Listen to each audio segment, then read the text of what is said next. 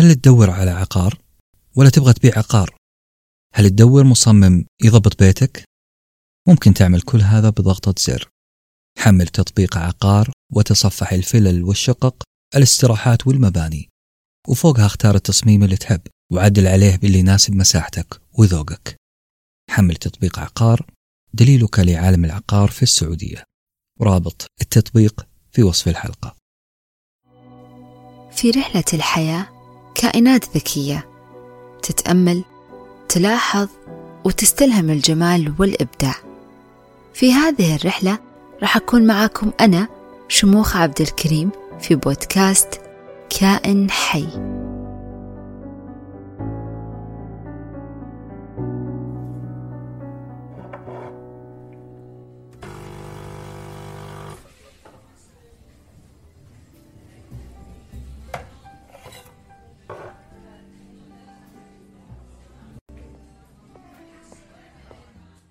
كنت أجهز القهوة في مقهى جامعتي الحبيبة واللي أشتغل فيها دوام جزئي. لمحت بعين الساعة المعلقة على الجدار وكانت الساعة عشرة وعشر. تتوقعون طبعا أني ابتسمت وناديت زميلتي في العمل وقلت لها شوفي الساعة كأنها تبتسم؟ لا لا لا لا. أولا لأني ماني من هذا النوع اللي يهتم بمشاركة زي هذه التفاصيل صراحة مع أحد. وثانيا وللأسف أنا ما شفت ابتسامة الساعة. أنا شفت شيء ثاني. شفت شيء يشبه شوارب برنارد شو. نعم كنت أشوف شوارب برنارد شو المفتولة للأعلى من الأطراف. أخذت ثواني أحدق في هذه الشوارب آه أقصد في العقارب وأحاول إيجاد علاقة أخرى بين شكلها الحالي وبين المؤلف الإيرلندي الساخر جورج برنارد شو. عشرة وعشر. هو وقت يحبه أغلب الناس. لأن العقارب على قولتهم تكون مبتسمة والابتسامة هي الشيء اللي إحنا كلنا نسويه لما نقرأ تعليقات برنارد شو اللاذعة. أو يمكن لأنه رنة عشرة وعشر على الإذن موسيقية كما هي إذن برنارد شو موسيقية وحساسة جدا. برنارد شو كان حساس من ناحية نطق الكلمات الإنجليزية واللخبطة اللي تحصل بين إنه حرف زي ال C ينطق مرة K ومرة C حرف زي ال A ينطق مرة A ومرة A. لذلك اقترح الإيرلندي ذو الإذن المرهفة تغيير الحروف الأبجدية الإنجليزية واستبدالها بما سماه شيفيان ألفابت وكانت شروطه كلها لتسهيل نطق الكلام المكتوب. أربعين حرف. كل حرف يمثل صوت واحد فقط. ما يستاهل أنه أسمي هذا الرجل موسيقي. وأنا شاردة في هذه الأفكار العجيبة. التفتت لي زميلتي في العمل وقالت جملتها المعروفة واللي تطرد كل أحلام اليقظة اللي أعيشها. رجعنا مرة ثانية للبحلقة في الفراغ. الله يعينك على نفسك. نعم هذه الجملة تقريبا أسمعها يوميا من زميلتي في العمل. بل ومن كل من يقترب مني. يضايقهم أنه أتأمل في الأشياء وأني أحاول أخلق روابط بينها. رغم أني مستمتعة بهذه الرياضة الذهنية اللي أسويها إلا أنها تسببت لي في بعض المشاكل. بصراحة كثير من المشاكل. قصة البحلقة اللي أقول لكم عنها بدأت لما شاركت في فعالية عالمية اسمها Slow Art Day. في هذه الفعالية يطلب من الزوار أنهم يوقفون أمام خمس لوحات في المعرض لمدة عشر دقائق لكل لوحة. وبعد هذه الخمسين دقيقة من النظر المتواصل للوحات يجتمعون على الغداء ويتحدثون فيما رأوه. الفكرة كلها على بعضها هنا هي تطوير قدرات الناس ليصبحوا متأنين في حاسة النظر. بحسب دراسة سابقة فإن متوسط مدة وقوف الناس أمام لوحة معينة في معرض اللوحات لا يزيد عن 17 ثانية. تخيلوا 17 ثانية. ولا حتى يمديك يا إنسان أنه تعرف هل اللي في اللوحة ذكر أم أنثى؟ ناهيك عن تفاصيل اللوحة الخفية.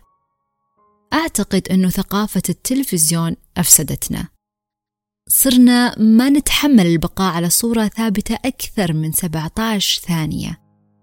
لذلك هذا التمرين يرجع لك الصبر على الصور الثابتة. أنه نستبدل النظرات الخاطفة بنظر متمعن متأني. نجحت هذه التجربة معي شخصيا مع بعض المشاكل والمتاعب اللي حصلت لي. شوي وأقول لكم عنها. لكن في الحقيقة أنه أصبحت إنسانة أكثر قدرة على تثبيت رأسي أمام الأشياء وصرت أقدر أمعن النظر بعد ما كنت كائن يتشتت من أي مؤثر حولي. اللي تعلمته من هذه التجربة في فعالية يوم الفن البطيء هو أني أسقطت هذه التجربة على أشياء خارج المعرض.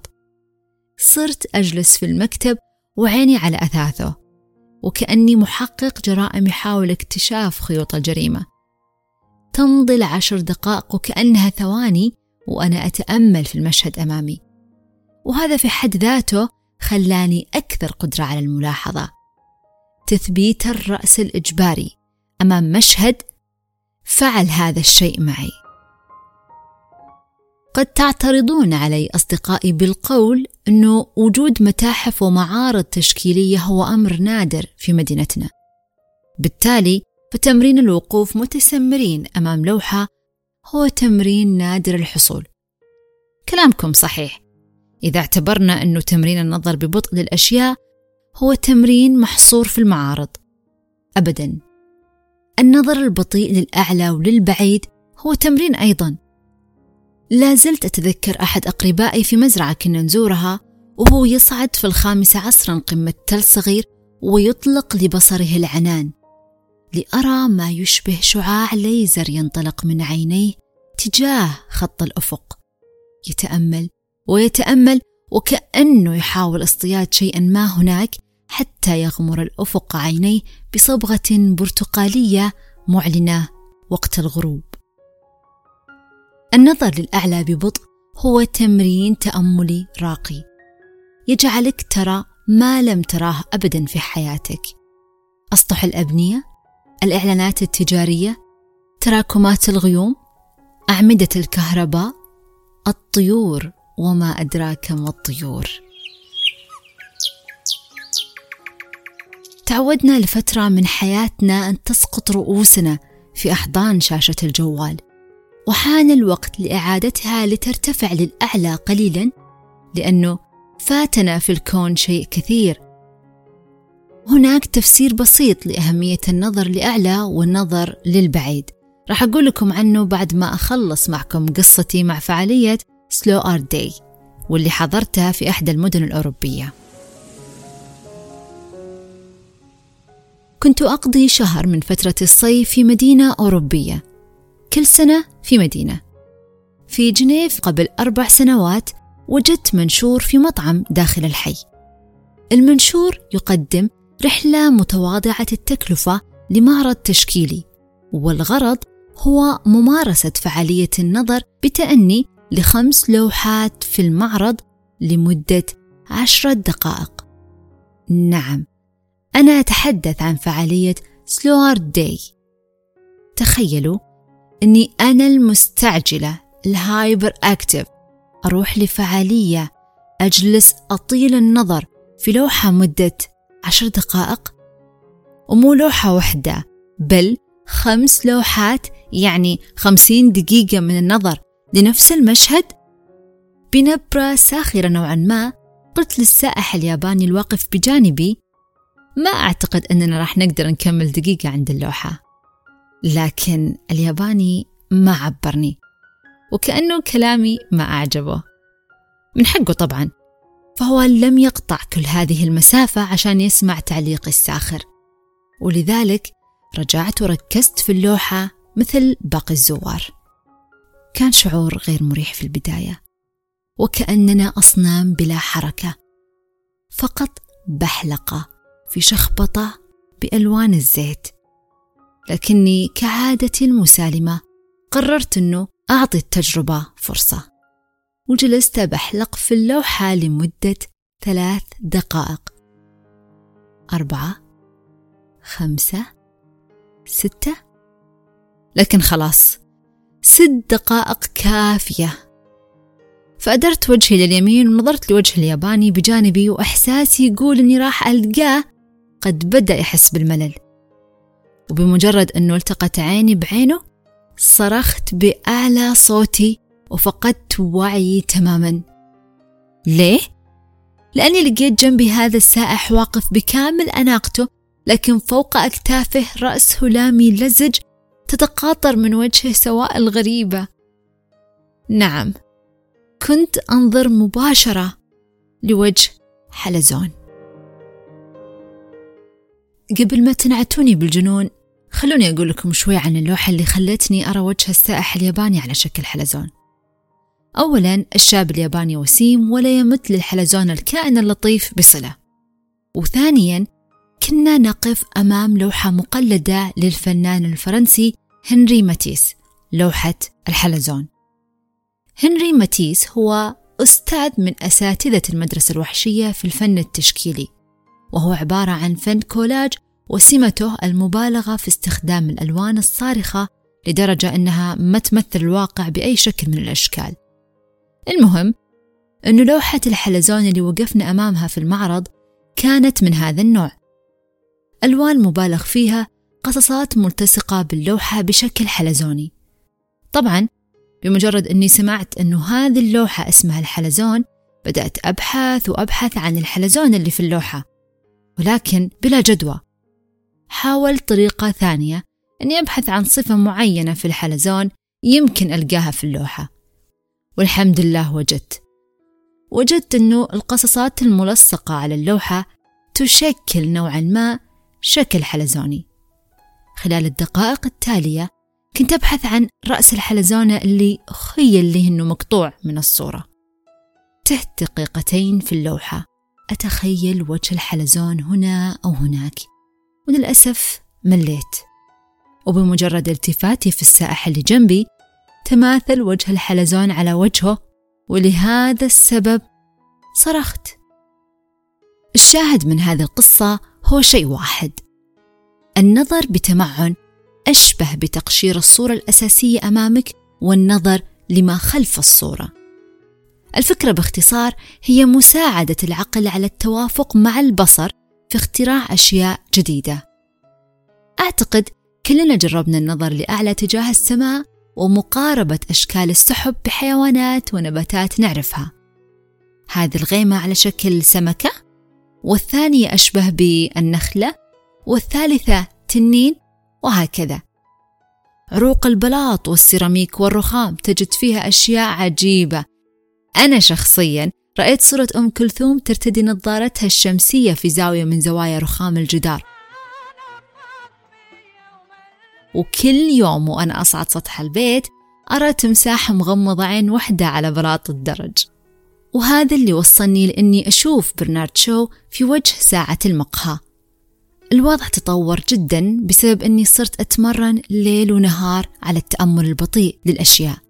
كنت أفتح درج ملابسي وأشاهد محتويات الدرج لمدة خمس دقائق. فأصبح الدرج هذا هو عالمي لمدة خمس دقائق. فهمت عنه كل شيء. عرفت اختناقات الملابس أين تتكدس والمساحات الخالية أين. بدأت أرتب الملابس تدريجيا بحسب قتامة الألوان والاستغناء عن الملابس الصوفية لتترتب في دولاب آخر وهكذا. أصبحت ملاحظتي للدرج لافتة وصرت على معرفة بدرج العزيز. ولحسن الحظ أو لسوءه نقلت هذه التمارين معي لأماكن أخرى.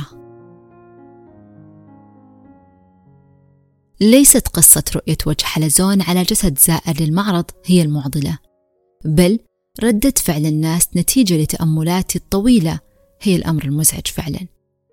أنا بدأت ألقب بملكة السرحان خاصة من زميلة العمل في المقهى.